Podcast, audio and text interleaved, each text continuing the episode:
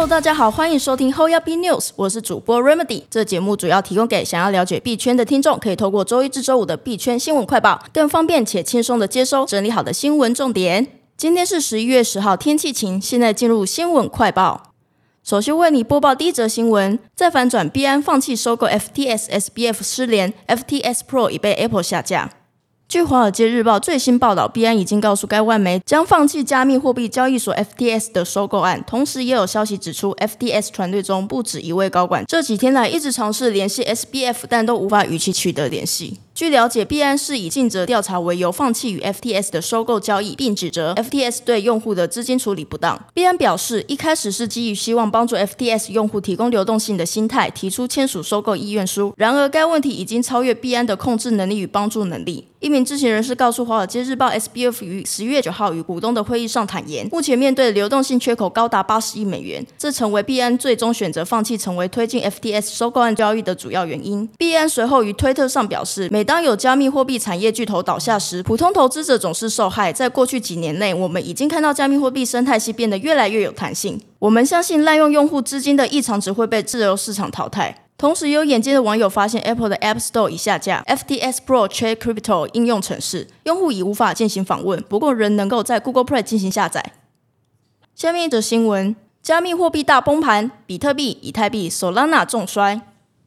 全球最大的加密货币交易所币安放弃收购加密货币交易所 FTS 的计划，SBF 的加密货币帝国处于崩溃的边缘，加密货币也随之崩盘，比特币狂泻灌破一点六万美元。市场传说 FTS 财务黑洞传出超过六十亿美元，同时还传出美国证券交易委员会 SEC 正在深入调查 FTS。美国商品期货交易委员会 CFTC 也在调查这家加密货币交易所，了解 FTS 是如何管理其客户资金，以及加密货币交易所 FTS 和 FTS US 的组织结构。诸多利空消息震撼币圈，FTS 代币 FTT 于周二八日狂泻超过七十五 percent 之后，周三九日又再下跌六十三 percent。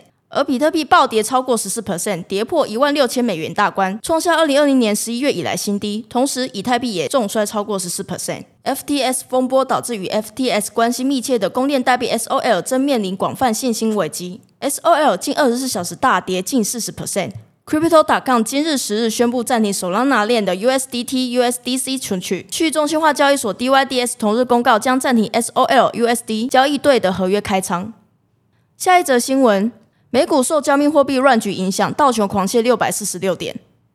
美股今日大跌，道琼指数重挫六百四十六点，标普五百及纳斯达克指数都跌逾两 percent。最新通膨数据即将公布，都令投资者如坐针毡。美股连三红止步，且尾盘卖压加剧。加密货币界掀起腥风血雨，重创投资人信心是原因之一。全球最大交易货币交易平台币安拯救同业 FTS 的交易告吹，震撼金融界。但币安今天十日以 FTS 传闻挪用客户资金，且遭美国当局调查，尽职调查结果显示问题重生为由，宣布抽腿。余波扫到加密货币概念股及高成长族群。加密货币交易所 Coinbase 股价重挫九点五 percent，股票及加密货币网络买卖平台 Robinhood 跌逾十三点七 percent。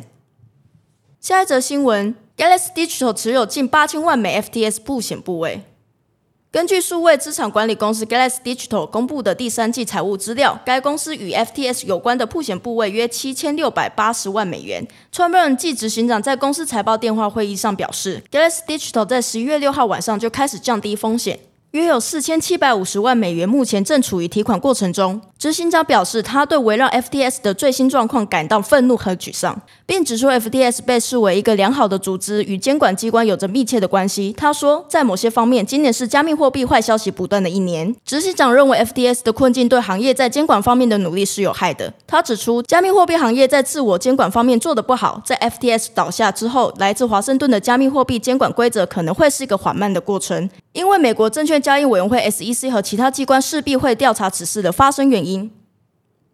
今天的新闻快报就到这边结束喽。若听众有什么国内外新闻或消息，希望我们帮忙阅读，可以在下方留言分享哦。感谢你的收听，今天的 Hoya B News，我是 Remedy，明天空中再见，拜拜。